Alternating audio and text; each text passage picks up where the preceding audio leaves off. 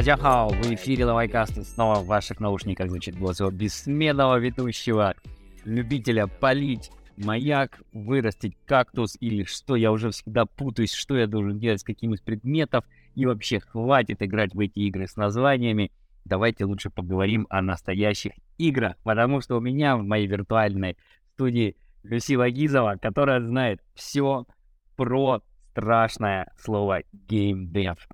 Но, Люси, привет, расшифруй нам, что такое геймдев. А, коничева, коничева, привет.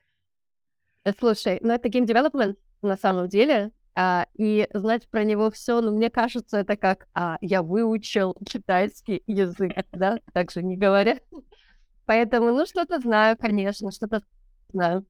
А, это разработка игр, а, разработка игр, паблишинг игр.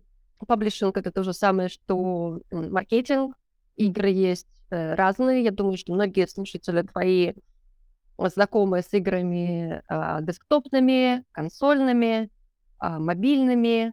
И на самом деле всех, кто хотя бы раз в неделю играет в мобильные игры, уже могут называться геймерами. То есть они потребители продукции геймдева. Вот так. И тут у нас вопрос номер один.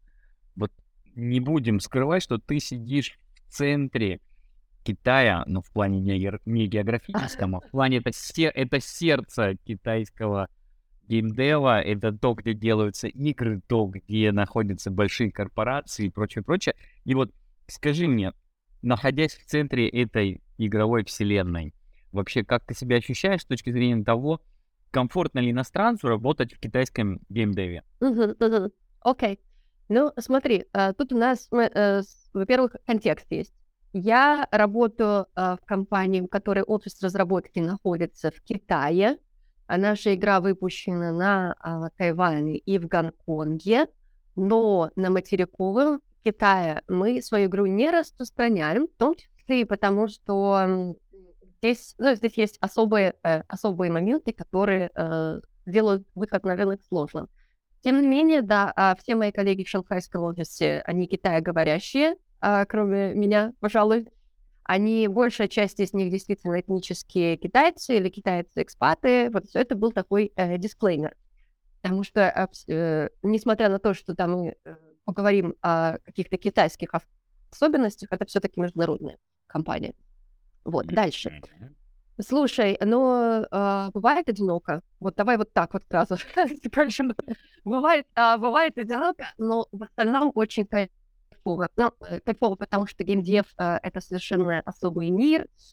Э, все-таки у нас подкаст, поэтому не могу тебе показать офис, но все, кто когда-нибудь были в геймдев э, офисе, они э, могли увидеть, что здесь там каждый стол, как правило, это open space, но такие очень уютные open space, как правило, каждый стол — это целый мир э, из, э, из фигурок, э, из аниме, э, из постеров, ну, то есть... Э, Каждая — это уникальная личность, которая очень заботится о своем внутреннем ребенке и позволяет своему внутреннему ребенку творить прямо в офисе. Вот, вот что такое геймдев. Однозначно надо ехать и снимать видеокаст. Все, заканчиваем с аудиоподкастом. А я тебе я фоточек тебе накину, фоточек закину. Вот ты знаешь, сразу буду тебя атаковать вопросами. Конечно. Спасибо за фотки, да, буду атаковать вопросами, которые мне приходят на ум, и они могут идти не в логическом порядке, потому что все-таки у нас не структурированное интервью, а некая попытка охватить необъятное. Вот что я слышал какое-то время назад, может быть, это неправда, и вопрос именно в этом ключе. Что ты думаешь, что ты видишь на такую тему, что якобы сейчас есть огромный спрос в Китае на иностранцев, которые могли бы создавать игры, персонажей, игровые линии, даже там ландшафтный дизайн внутри игры и прочее, прочее, потому что mm. нам же всегда говорят, вот у китайцев чуть больше проблем с креативностью, у них более стандартное шаблонное мышление, поэтому они там нового персонажа такого крутого не выдумают. А вот давайте возьмем кого-нибудь, привезем, и он-то уж нам точно все там навыдумывает и сделает мега крутизну. Это так или все-таки это миф? Ну, смотри, здесь э, у тебя намешано немножко в, этом, э, в этой теории и намешаны правды, э, и правды прошлого, э, и, и не совсем правды. Поэтому давай сейчас расскажу, что, э, что вижу. На э, момент две тысячи двадцать первого и начало две тысячи двадцать второго года действительно нарративные левел-дизайнеры, гейм-дизайнеры э, из, извне Китая были максимально востребованы. Можно было найти хорошую работу фактически без э, опыта. Или с очень э, странным, мне кажется, для офисных воротничков опытом. Сейчас я произнесу некоторые... Э, А, некоторые а, работы, в кавычках, которые можно было бы назвать опытом. Это, например, проведение а, ларп эр пи джи, эр пи джи а, проведение ди эс ди, а, а, создание настольных игр. А, вот, то есть вот это все могло бы служить, могло бы послужить плюсом при устройстве на работу нарративным дизайнером, левел-дизайнером, а без наличия опыта в геймдеве. То есть вот еще до а, всем известных событий февраля до mm. вот этого времени э, и до глобальной э, рецессии ай ти э, и геймдева э, твое утверждение было верным, хоть и по другим причинам. А, ну, причины, про причины тоже могу сказать, потому что не знаем, сколько продлится кризис, э, не знаем, сколько э, будет, будет все это продолжаться. Возможно, что когда закончится, мы вернемся э, к, к развитию геймдева, какое было в две тысячи двадцать первом году. Поэтому, может быть, информация будет полезна. Так вот, основная была причина не в отсутствии креативности. Если бы проблема была в креативности, которая, кстати, во-первых, кстати, все с этим в порядке, во-вторых, рядом есть японцы, которые очень круто создают игры, корейцы есть, которые классно создают игры, а есть более дешевая рабочая сила там, в Таиланде и Юго-Восточной Азии, то есть для этого не, не нужны особенно. Европейцы, которые дороже, а привозить их сюда тоже недешево, адаптировать их, вот это все. Но есть важный момент. Где-то с девятнадцатого года Китай, где все ужесточаются правила по выходу на игровой рынок, начал посматривать за рубеж. Mm.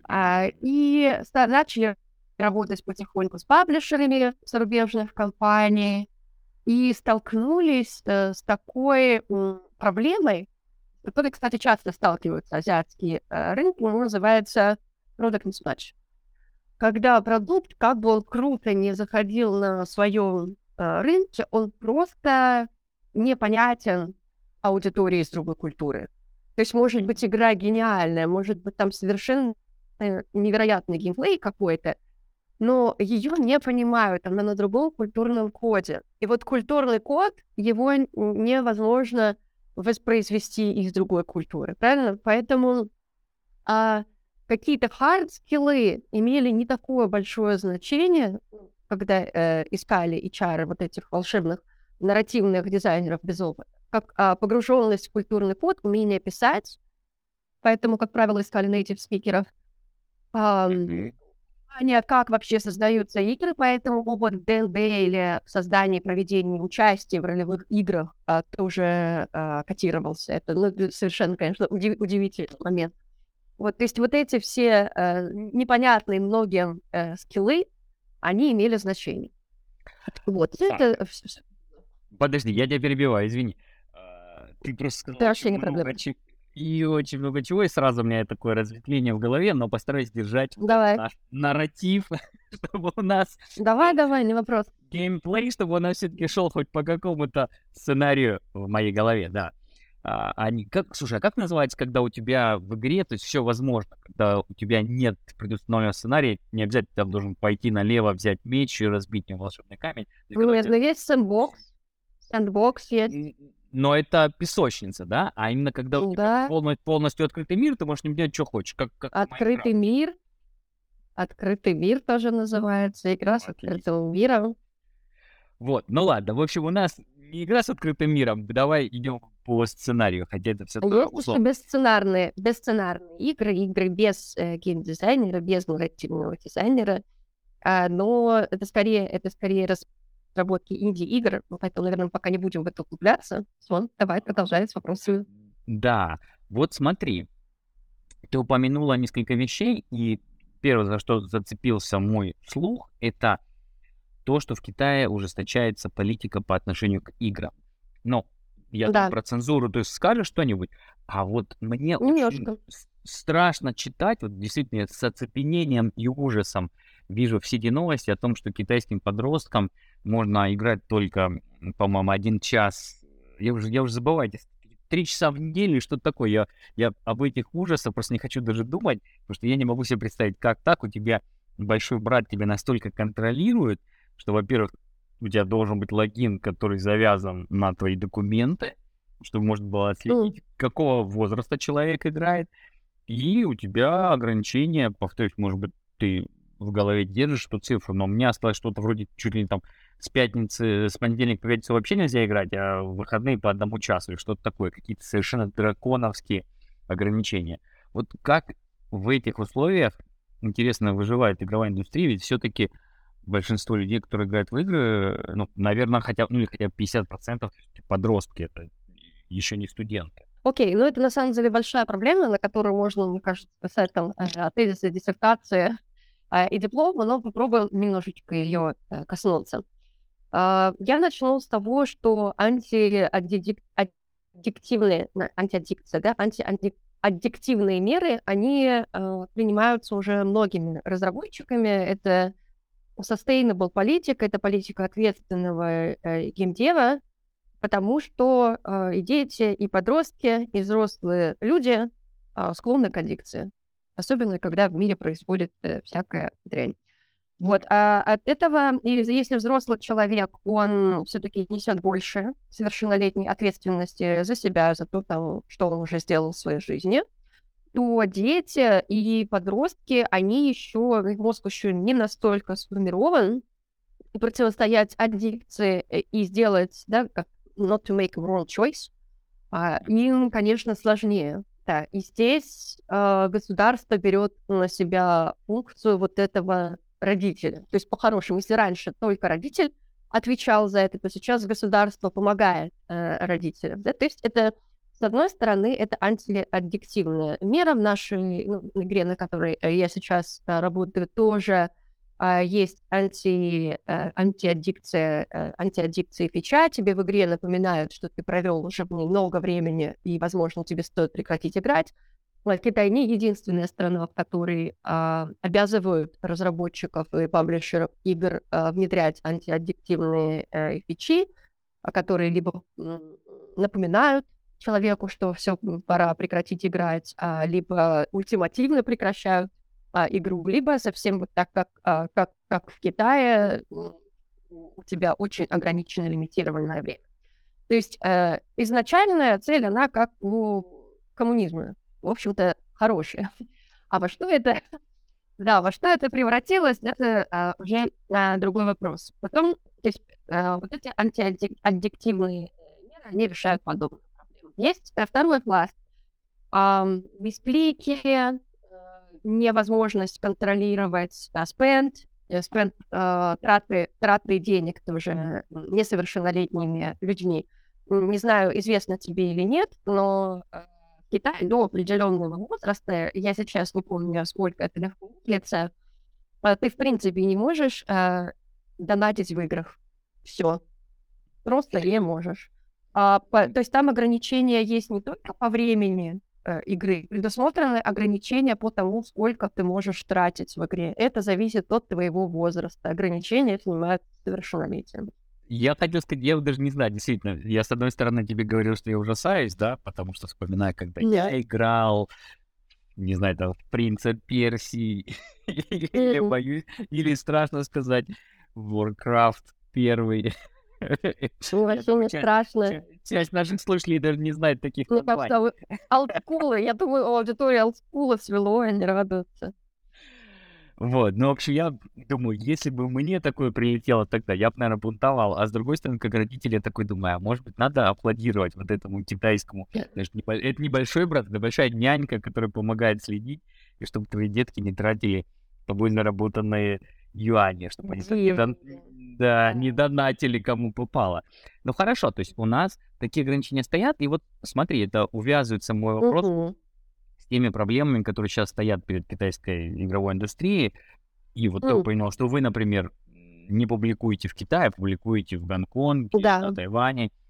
Да. Вопр- вопрос цензуры, насколько остро стоит, потому что часть наших слушателей, может быть, слышала о том, что была даже целая пауза, по-моему, годовая, когда угу. лицензии выдавали. не выдавали вообще. И тоже очень любопытно, да. ведь эта же индустрия, она огромная, и она идет на угу. своих парах, разрабатываются игры, а ты угу. не можешь опубликовать. Это, конечно, должно было быть довольно неприятно для всех, кто был замешан в... такой ситуации. Слушай, ну здесь тоже, э, слушай, это, это единственный, мне кажется, случай э, в жизни, когда я могу сказать, ну все правду мы никогда не узнаем, потому что э, здесь много факторов, которые повлияли на это, на это решение. И не все известны. Какие известны мне или что вообще видно из того, что происходит? Э, во-первых, как ты сказал, рынок большой, он уже насыщен достаточно. Есть ощущение, что просто больше не нужно было новых, новых игроков. Знаем, что есть очень крупные а, компании а, государственного толка, а, с которыми очень тяжело конкурировать а, новым играм. Это Tencent, NetEase, а сейчас еще а, ByteDance. Ну и есть еще несколько а, крупных китайских имен, там, например, Мунтун. Но они в любом случае не... То есть для вот этих глобальных титанов NetEase и Tencent даже они не, не конкуренты. То есть пирог уже поделен. Вот этот первый момент. Денег залили в этот пирог очень много, особенно во время, особенно во время локдауна. То есть по каким-то своим причинам решили сделать паузу, чтобы, видимо, существующие игроки разобрались между собой. Не выдавали лицензии даже своим китайским ребятам. Например, есть э, Лилиф эм Геймс, тоже известный, классный китайский разработчик, но он уже давно э, не выводил какие-то свои крутые проекты на, на своем собственном отечестве. Там, например, Dislyte. Dislyte был назван наряду с э, Diablo Immortal, одной из самых многообещающих мобильных новинок э, прошлого, по, конца прошлого года, если я не ошибаюсь. И это китайский разработчик, это действительно крутейшая игра, ее нет в Китае. Она не получила лицензию. Почему? Если там жестокость, нет. То есть она отвечает всем нормам. А здесь, э, если у нас нет четкого ответа, почему, не, почему это произошло, так, то мы, наученные журналистским опытом искать бенефициара, смотрим, кто получил профит из-за того, что какие-то крутые игры не а, оказались на рынке. Вот так. Видишь, у меня нету а, информации, просто ну, такой. А, а, ни от каких, ни от каких выше, выше, высших инстанций у меня нет информации. Что вижу, то говорю. Но, тем не менее, это интересно, потому что ты один из немногих людей, которые все-таки находятся внутри этой каши. Ты в этом котелке варишься со всеми, так или иначе что-то слышишь, что-то видишь. Давай я перейду к своему следующему вопросу, совершенно Давай. другой... из другого сегмента, скажем так, наших фантазий про китайские игры. Вот мне, как человеку, который, к сожалению, перестал играть в игры, на самом деле, на упомянутое mm-hmm. тобой Диабло. Даже Candy, даже Candy Crush нету на телефоне? Нет, нет, нет, ты знаешь, нет. По-моему, моя геймерская ипостась закончилась со вторым Диабло, если не ошибаюсь. Да, в общем, это тоже было давно. Ладно, ладно. Ладно, ладно. Тем не менее, смотри, вот я когда еду, например, в метро, я вижу, народ мочится в разные игры. Но, да. опять-таки, на... понятно, что все ушло на сотовые телефоны. Хотя вижу, что Nintendo тоже продаются, консольки вроде как неплохо. Uh-huh. Но, но uh-huh. вот мне, мне что интересно тебя спросить. Понятно, вопрос uh-huh. очень общий, очень глупый, но тем не менее.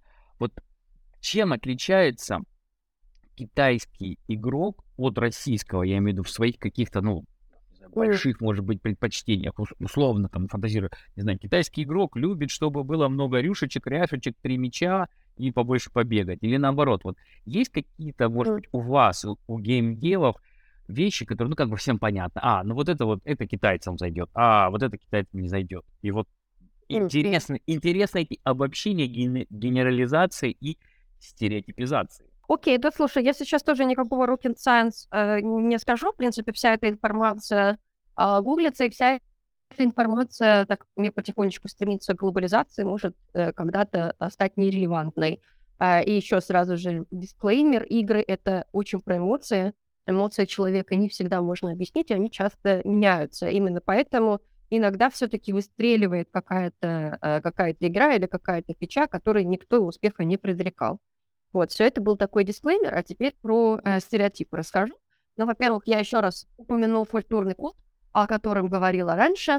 А у китайцев трехтысячелетняя э, история. У китайцы хорошо разбираются в своих китайских э, именах, хорошо знают свою культуру, ее очень любят, ей очень гордятся.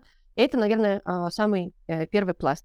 То есть э, э, в культурному коду я, кстати, добавлю сюда еще и графику. Работающие в геймдеве на э, разные регионы знают, что есть э, страны, регионы, э, локали, которые более склонны к западной графике, есть страны, которые к восточной графике.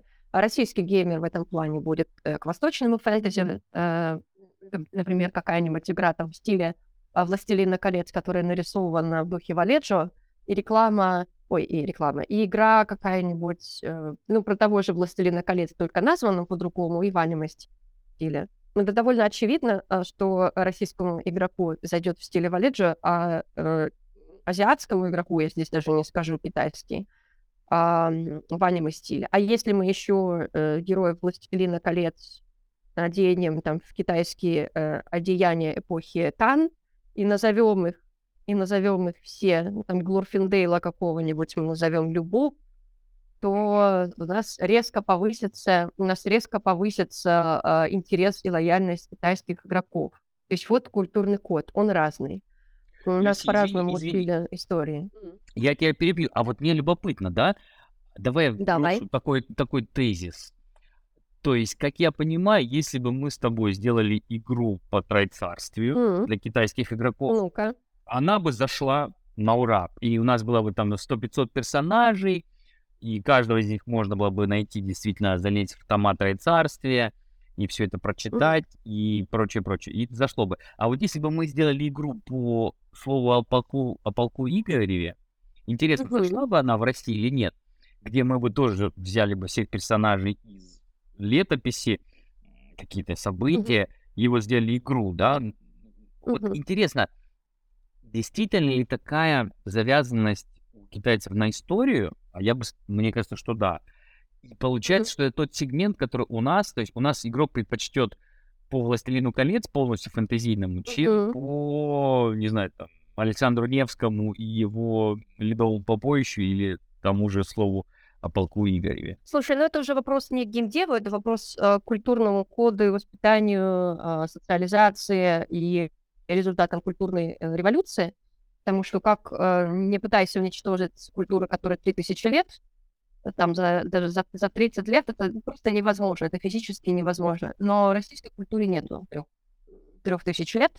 Ну и э, что еще сказать? Партия, э, продвигая культуру партии, она не... Ну, насколько мои скромные знания истории позволяют, она э, не, отка- не отказывалась от трехтысячелетней истории. Был, конечно, какой-то один период, но, как правило, но, как правило, нет. Это все вот одним пакетом шло. Поэтому это, на самом деле, тоже такая, да, интересная тема. У нас есть и другой культурный феномен. А недавно на Netflix все-таки посмотрела довольно попсовую Shadow and Bone. А, и с удивлением для себя огромным узнала, что это произведение еврейской писательницы классной. Она придумала целый жанр, царь, царь-панк называется. Uh, это что-то типа, да, это, это, это фэнтези в духе России девятнадцатого века, это супер популярное uh, фэнтези и популярное прям не в России. Вот. То есть если бы не было сейчас такой политической коннотации, uh, довольно, довольно понятно, то мы могли бы uh, довольно стереотипно делить с тобой uh, мир на европейский и азиатский в плане культурного кода и предпочтений. То есть даже если это не зайдет, например, на территории России, слово о полку Игореве, например, в фэнтези каком-то формате, да, какой-то безумном совершенно фэнтези формате, это вполне может зайти внезапно в Европе. Вот. И у нас тоже получится такой интересный стиль. Вот. А, да, тем не менее, в Китае это огромное количество игр про Трайцарствие, поэтому здесь у нас был бы вопрос с тобой маркетинга и огромных вложений, скорее. И это да. Но и возвращаясь к предыдущему тогда вопросу, потому что я тебя перебил в твоих рассуждениях. Вот да, пожалуйста. Какие еще ты бы назвала отличия китайского геймера от российского или европейского, называй как хочешь? Или даже, может, в таком плане, если мы возьмем любого там человека, который сейчас сидит и рубится в какую-то игру в России, и перенесем его в Китай, и скажем, а вот тебе китайские игры. Вот что его удивит больше всего, на твой взгляд? Так, ну это разные тоже вопросы. Первый — это по психологии. Я попробую ответить на оба. В меру моей компетенции. Первый — это относится к психологии э, геймера э, и к паттерну потребления контента. И здесь я объединю э, японских и китайских игроков. Они известны по всему миру скоростью потребления контента.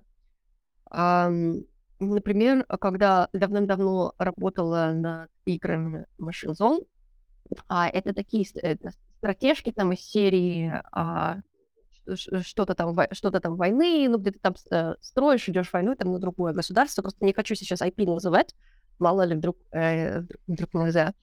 Вот, а поэтому мы делали совершенно а, разные левопс. Левопс — это ивенты, которые ты видишь в игре. Мы делали совершенно разные ивенты в игре, подстраиваясь под аудиторию разных стран.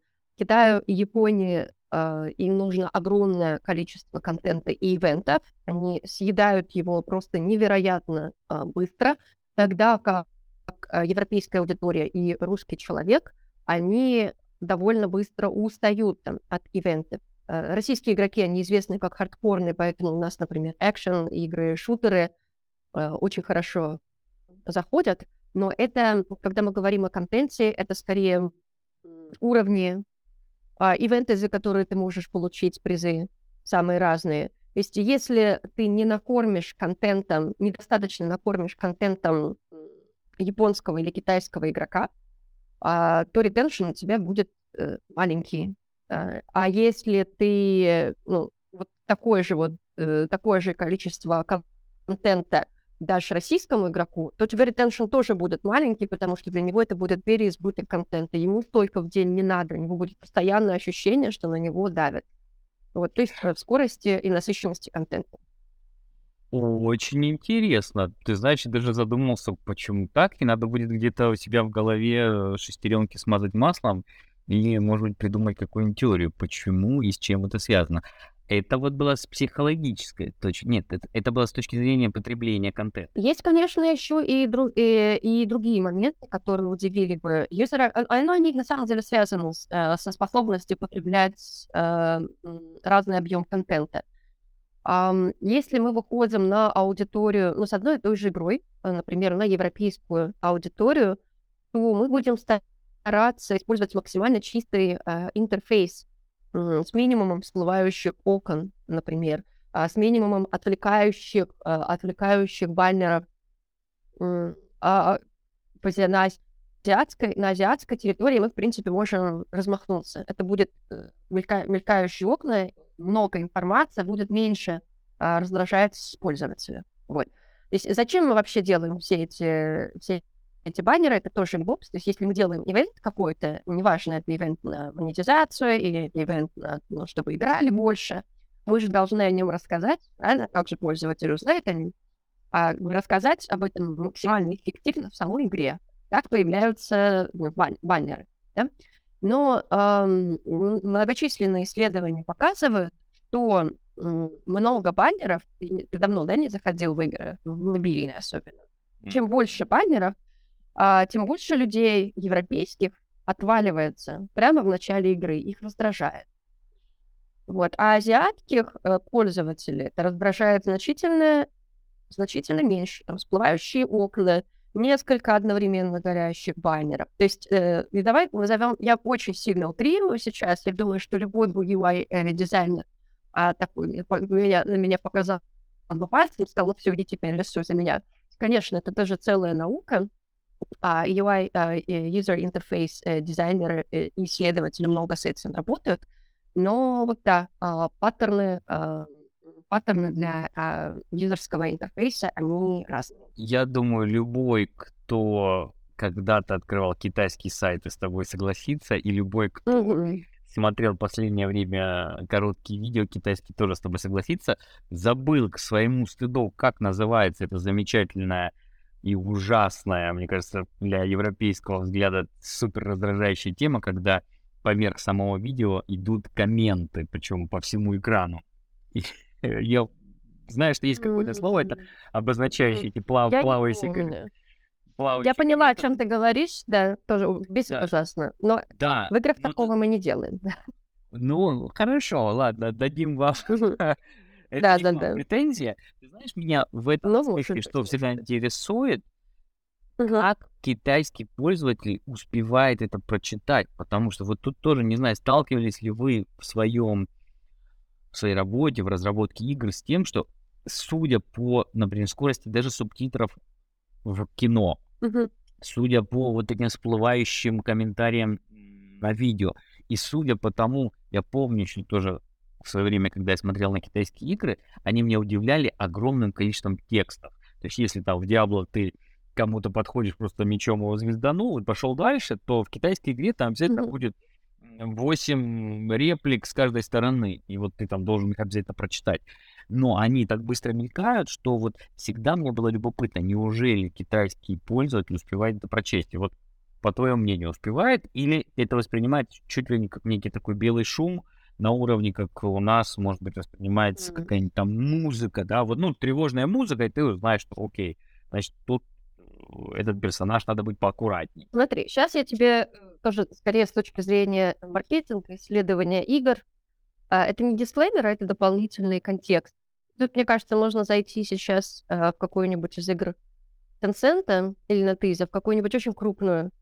Ну, там можно в какой-нибудь The Kings of Glory зайти, миллиарды пользователей, и посмотреть, как это устроено у них. И это ответит тебе на вопрос. То есть, если ты увидишь там действительно много текста, ты можешь с большой долей уверенности сказать, что да, успевают читать. Почему это происходит? Потому что крупные разработчики и паблишеры, они изучают аудиторию.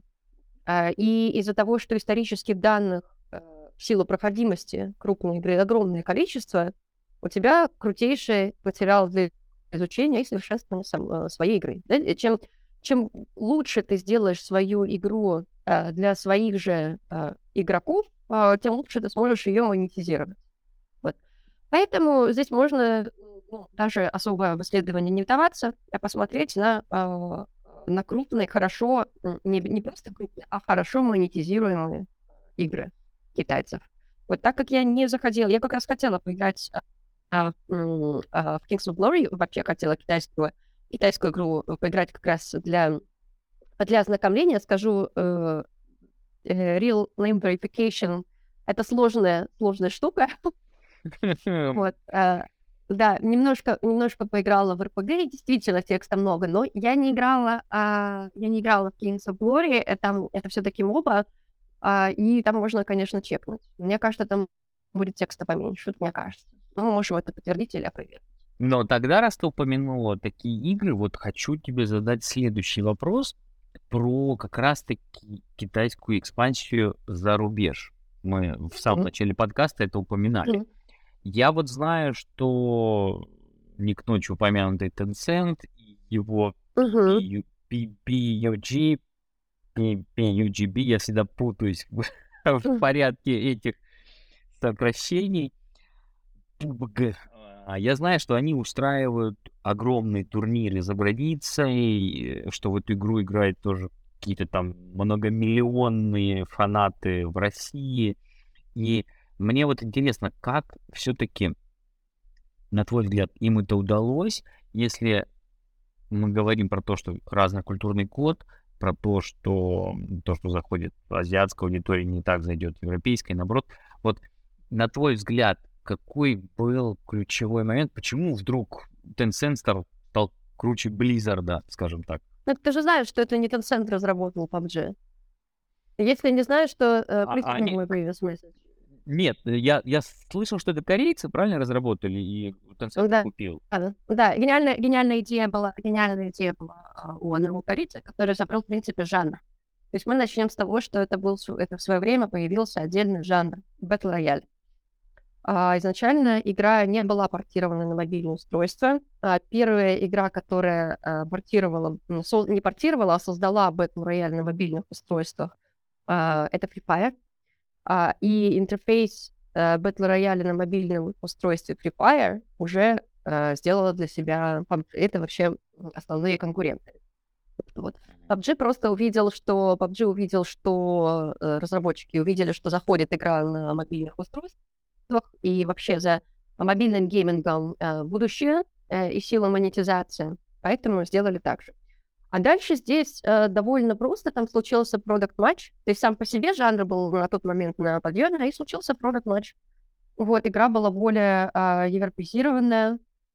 Если ты... Э, э, был на самом деле китайский вариант, э, если ты знаешь. В Китае из-за цензуры запрещено показывать кровь, э, убийство. То есть там в китайской версии этой игры, ну, там нужно было лор немножечко изменить.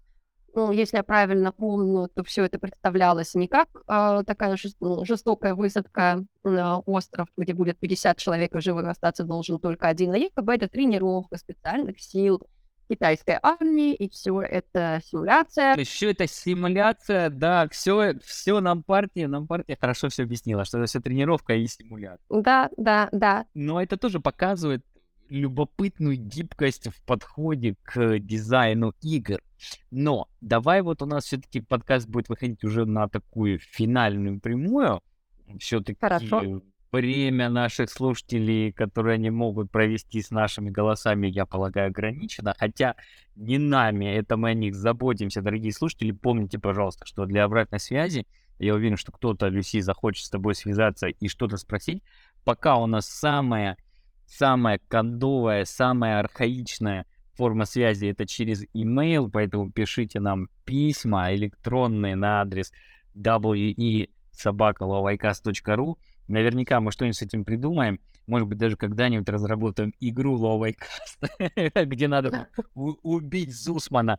Если ты не знаешь, что такое Зусман, это персонаж. В общем, устроим охоту на Зусмана. Это персонаж. Хорошо. Только старожилы Ловайкаста, старослушатели. Но в любом случае, ребята, пишите. Я уверен, что часть людей, кто хочет заниматься геймдевом, смотрит на Китай. Поэтому я надеюсь, Люси, ты тоже будешь доступна и сможешь людям ответить. Я тогда передам им, передам тебе их сообщения. Ты уже посмотришь, как тебе лучше отвечать. В общем, дорогие слушатели, не стесняйтесь обратной связи. Обратная связь нам всем очень нужна. И вот этот Такая, такая моя тирада подводит на финальной стадии вот к такому вопросу, как раз-таки про обратную да. связь. Вот китайские игроки, они насколько активны в своей обратной связи для разработчиков? То есть это все-таки люди, которые говорят, а вот мне вот это понравилось, а вот это не понравилось. Или это чисто голосование ногами, руками в плане, там, играют больше, играют меньше. Вообще, кстати, как это устроено у вас в индустрии? Потом, я объясню, почему. Смотри, я объясню, почему этот вопрос подоплека. Потому что я, конечно же, живя в Китае, пользуюсь китайскими программами. Пользуюсь в том числе в огромном количестве WeChat, пользуюсь другими приложениями эй пи пи. Я нахожу их ужасно глючными, я нахожу их ужасно плохо сделанными. WeChat — это одно из самых худших, на мой взгляд, произведений технической мысли китайской, когда... очередные там будет дифирамбо, ой, это же суперап, мне хочется только ругаться. И вот э, помимо WeChat, такие еще из больших, они очень многие кривые. И Диди кривой на самом-то деле, который для вызова такси, и Taobao кривой, и вообще хочется плакать, да. Особенно, когда, например, там сравниваю с тем же Телеграмом. Я не пою дифирамбы Дурову, но тем не менее, если сравнить WeChat с Телеграмом, это просто небо и земля. Так вот, я хочу сказать, что я в Китае даже не нахожу способ, как мне, например, там, разработчикам в Tencent сказать, что они сделали полное говно. Вот, но просто нет у меня такого способа. И мне интересно, неужели в играх нет никакой обратной связи? Или это вот тот же культурный код, когда не принято говорить, что, ребята, ну, ерунду вы сделали. А типа, раз все играют, значит, значит все хорошо. Вот что там с обратной связью? Окей. Okay. Слушай, ну, э, во-первых, конечно, я боюсь, что ты меня тут же прервешься сейчас э, наш подкаст, потому что я скажу тебе, что я предпочитаю э, WeChat, э, Telegram, для меня Telegram абсолютно беспол... ну, во многом, во многом бесполезен, а WeChat для меня полезен. Но на этом сделал вид, что не слышал. Не слышал. Позиция. Все, а сейчас, да, сейчас тебя отвечу. Смотри, разработчики собирают информацию разными способами, в том числе и с китайской аудитории. Первое — это по метрикам активности пользователей. То есть они смотрят, ну, мы смотрим, когда человек зашел в игру, через какое время он из нее вышел, после чего конкретно он в нее вышел, что он сделал до того, как вышел. И анализируя вот эти данные, ты можешь понять, что вообще не так. То есть есть такие показатели качества игры, как retention и churn. Ну, это, по сути, отвал пользователей из игры. Это такой показатель, показатель как lifetime, сколько живет, в принципе, пользователь в игре. То есть даже если ты не общаешься напрямую ну, с игроками, ты можешь править регулярно и улучшать свою игру э, только на основании вот такой сырой, э, а потом агрегированной даты. Э, тем, э, и мне кажется, э, так как даты очень много, да, пользователей невероятное количество, а в некоторых играх действительно отключена обратная связь внезапно. Это так. Я это знаю, потому что э, для иностранца, если он хочет начать играть э, э, в, китайскую, в китайскую игру, вот я уже упоминала, что должен пройти real-name verification. И мало у какого разработчика ты можешь это сделать автоматически. Ты, как правило, должен связываться с, со службой поддержки. И здесь уже у кого есть служба поддержки, ты связываешься. А у кого нет службы поддержки, в игру ты и не сможешь играть. Вот. Такой вариант. Но это не, все еще это не единственное. То есть понятно, что во многих играх интегрирована кнопка support, она интегрирована в сам интерфейс. Ты прямо из игры можешь связаться. Но это тоже не, не, не, не единственное окно, это не второе, не третье окно, потому что есть еще Store. Другое дело, Store — это App Store, Google Play, а в Китае их невероятное количество. И ты можешь оставлять в некоторых сторах, в некоторых сторах нет этой возможности, в некоторых сторах ты можешь оценку оставлять в игре а, и оставлять отзыв об игре. А здесь, вне Китая, это очень сильно влияет на, на органический трафик в игре, потому что, например, если у тебя звездочки твоей в Google Play опустятся ниже четырех, а, тебя платформа не зафичерит на главной, то есть не дадут тебе бесплатный трафик. А в Китае тут нужно разбираться, потому что много-много-много этих, много этих платформ. А плюс это не единственный способ распространения игры. Ты некоторые игры можешь играть прямо в WeChat, там прям, то есть платформ, платформ просто больше, больше этой информации. Но вот мы с тобой уже как минимум три способа узнали. То есть первое — это сырая и агрегированная дата в игре. Второе — это связь с Customer Support. Третье — это отзывы в сторе. Но есть, конечно же, еще игры, ну, разработчики и паблишеры общаются периодически с аудиторией, они проводят исследования, количественные, качественные опросы. Опросы часто проходят в самой игре, опросы проходят в социальных сетях. И с проходимостью в китайских социальных сетях они дают очень много информации, тоже много даты. За прохождение этих опросов ты, как правило, получаешь там какие-то бонусы игровые или просто несколько топ ответ- ответчиков, участников получают какие-то бонусы. Ну, как уже и говорила, с тем количеством потенциальных участников у тебя в любом случае набирается число. И если нужны качественные исследования, то там уже а, фокус-группы, а, глубинное интервью а, и прочее-прочее. То есть на самом деле а, сбор, а, сбор информации для улучшения игры — это прям отдельная, а, отдельная задача, это отдельная специальность. Вот. Для приложений, э, я думаю, что это не всегда имеет такой э, смысл для них. Вполне возможно, что с таким количеством пользователей они не всегда считают нужным ну, улучшать, если там монетизация не за счет э, мини, мини-покупок. Но я не знаю, ведь туда я пока не лезу. Ну, ты на самом деле упомянула несколько важных вещей, и вот то, что сейчас говорила, и когда говорила про свой опыт прохождения Real Name Verification, это тоже отдельная головная боль для иностранцев в Китае, не только в играх, кстати, а во многих других вещах. И вот тут Слушай, уже напоследок, действительно, последний давай, вопрос давай. на сегодня. Хотя очень я надеюсь, что все-таки я побываю у вас в студии. Действительно, это шутка, но не шутка, может быть, записать какой-то видеокаст, потому что мне кажется, что это было бы интересно тоже нашим слушателям, зрителям. А вот последний мой вопрос, он все-таки не завязан столько на игры, а сколько на общую жизнь. Мы возвращаемся то, с чего я начал, да, насколько ты комфортно себя чувствуешь. А вот тут я uh-huh. хотел подвести к такому вопросу, потому что ты чуть больше тоже варишься в этом котле. Насколько ты считаешь, что в Китае сейчас актуальна тема вот цифрового, как это правильно сказать, не цифровое неравенство, а некий цифровой разрыв? То есть у тебя, с одной стороны, есть китайское население, которое полностью отказалось от наличных денег, которое вызывает такси, уже скоро будет силой мысли, я уверен, будут такие шлемы и прочее. То есть стремительно движется в техноцентричное будущее, где сети шестого, седьмого, восьмого поколения и прочее, да, и в то же время у тебя есть иностранцы, особенно вот сейчас Китай открылся после пандемии, к нам опять поедут туристы, и угу. у них нет Alipay. А разве все уже открылся, там же вроде Но, да, за туристические уже выдают? Практически да. Я думаю, наш подкаст, кстати, выйдет через пару недель. Вот сегодня, а, ну да, да ладно, все, хорошо. Считай, что это, это вопрос месяца-двух. Все, то есть ладно, ворота, угу. ворота открыты, так что все поедут. Угу.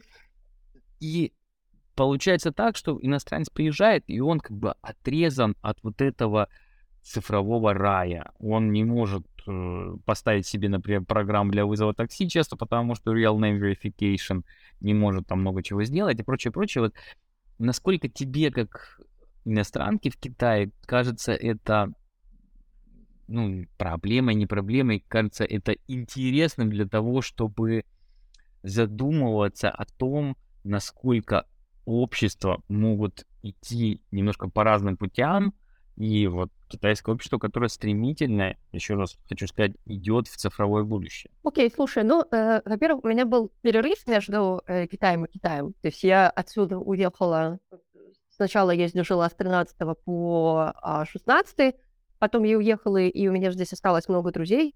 Я приезжала сюда постоянно, поэтому туристом я здесь была э, неоднократно.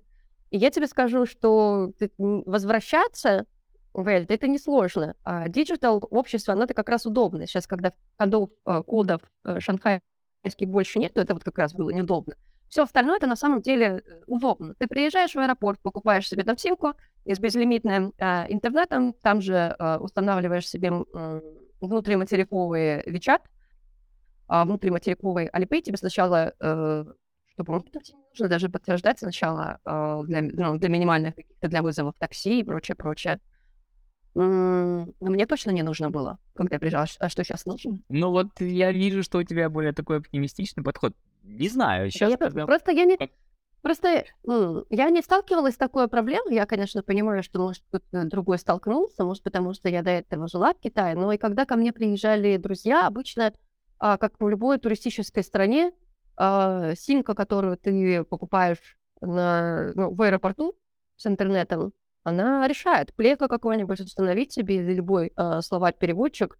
Эймап, они, же, они же невероятно удобные. Они, ну, я имею в виду карты э, китайские. В принципе, можешь не знать э, китайский. Тебе просто нужно делать копипаст места, куда тебе нужно добраться. Здесь есть ночные домавтобусы, здесь э, удобнейшее э, ну, метро. То есть, ты не зная китайского, с помощью приложений можешь легко передвигаться. В Alipay можно добавить э, э, карту международную. Тоже. То есть я скорее вижу в этом плюсы. А, понятно, что порог вхождения чуть-чуть повыше, но, если честно, ну, вот в сравнении с Японией, которая очень раскручена туристическая, я люблю ее невероятно, а от Китая все-таки туристы именно, да, не бизнесовые люди, они приезжают, а, реже, то есть если они живут на границе с Китаем, а, б, они уже как-то, ну, они готовы а, к тому, что им предстоит э, как-то адаптироваться немножечко. То есть и они приезжают не на пару, и они приезжают надолго. И надолго, значит, тебе точно нужна э, симка с безлимитным интернетом. Все, в общем, подытоживая, мне это очень нравится. Когда я живу в других странах, я невероятно поэтому скучаю. Я как раз скучаю по WeChat, которым можно платить вообще э, все, записаться в больницу, э, я не знаю, по узнать, что там в эмиграции и прочее, и прочее. И я скучаю очень по Taobao, где тоже можно тебе сегодня, тебе се- сегодня, сейчас привезут все, что, все, что угодно. Вот, Китай в этом плане, там, по доставке еды, по дешевому такси, здесь... Это все, это все удобство, это все будущее, это познается в сравнении. Отлично, мне кажется, ты замечательным образом дала такое оптимистическое напутствие всем тем, кто сейчас не в Китае, кто планирует приехать в ближайшее время. И давай всем скажем добро пожаловать, приезжайте и слушайте наш подкаст. Опять-таки давайте нам обратную связь и... Еще раз хочу сказать, что я очень рад видеть самых разных людей в моей виртуальной студии. Вот, Люси, я тебе очень благо- благодарен за то, что мы с тобой записали этот подкаст. Мы, как ты помнишь, с тобой законтачились какое-то время еще назад, но... Все довольно давно, да. Да, да, откладывалось, откладывалось, но тем не менее записалось. И, дорогие слушатели, пожалуйста, или самовыдвигайтесь, или кого-то советуйте из интересных гостей, потому что мне кажется, что информацией надо делиться, и большинство людей, которые слушают подкаст, я уверен, что что-то из любого практически выпуска полезное для себя подчеркнуть могут. В студии у меня была Люсила Гизова, которая занимается разработкой игр, и, пожалуйста, пишите нам вопросы, слушайте Ловайкаст, ставьте лайки, я уже не знаю, там какие у нас должны быть призывы к действию, потому что на самом деле у меня главное действие — это не действие, такое не деяние, увы. В общем, дорогие слушатели, всем огромное спасибо за время, проведенное с нами. Тебя тогда еще пару фраз на прощание с слушателями и поставлю им какую-нибудь веселую музычку. Ну, во-первых, спасибо, что позвал. Я получила удовольствие, общаясь с тобой. Надеюсь, что ребята тоже получат какое-то представление о геймдеве и удовольствие от прослушивания. Что советую? Играйте в игры. И напоминаю, что если вы хотя бы раз в неделю открываете свой телефон, чтобы поиграть в Candy Crush, вы уже геймер. Отлично! Все игры. Пока-пока. Пока-пока. Йоу! I'm, I'm follow, following man. Yeah, microphone check, check, one, two, one, two. Haha, yay, sky, sky, sky. 哎，现在谁还说 skr skr 啊？人家都说帅、酷、美，哎，真的是，是是是吗？看似黄的一皮，其实我稳如老狗。一脚油门踩上马蹄，山径有山路本不好走，蹲在反斜坡卡视野，跟你玩手恐怖游戏，只会打破绷带止血，然后让你痛哭流涕，连假枪都不会，还敢收我过桥费？在机场见到我的人早已回到河中睡，活着不好吗？为什么要捡 九八K？ 除了神仙那一挂，没人能抢我的手刹位。最讨厌那些伏地魔，出门必备平底锅。不仅打法猥琐，而且他妈的行李多。纯情所吹魔都边，厕所是他的根据地。从没胆子亭亭玉立，凉的时候万念俱寂。再见到对眼里，只是就像联手与蝗虫。想给某类人体描边大师，点手夕阳红。别再发微信给我发背景，化身钓鱼执法官。那些愣头青还敢瞪流星，看我把他屎打穿。咔咔咔咔咔咔咔咔哥别杀我！我我我我我我我我把枪都给你。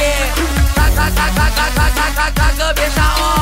我我我我我我我我啊！咔咔咔咔咔咔哥别杀我！我我我我我把枪都给你！咔咔咔咔咔咔哥别杀我！我我我我我啊！踢丢了，先炖一只吧。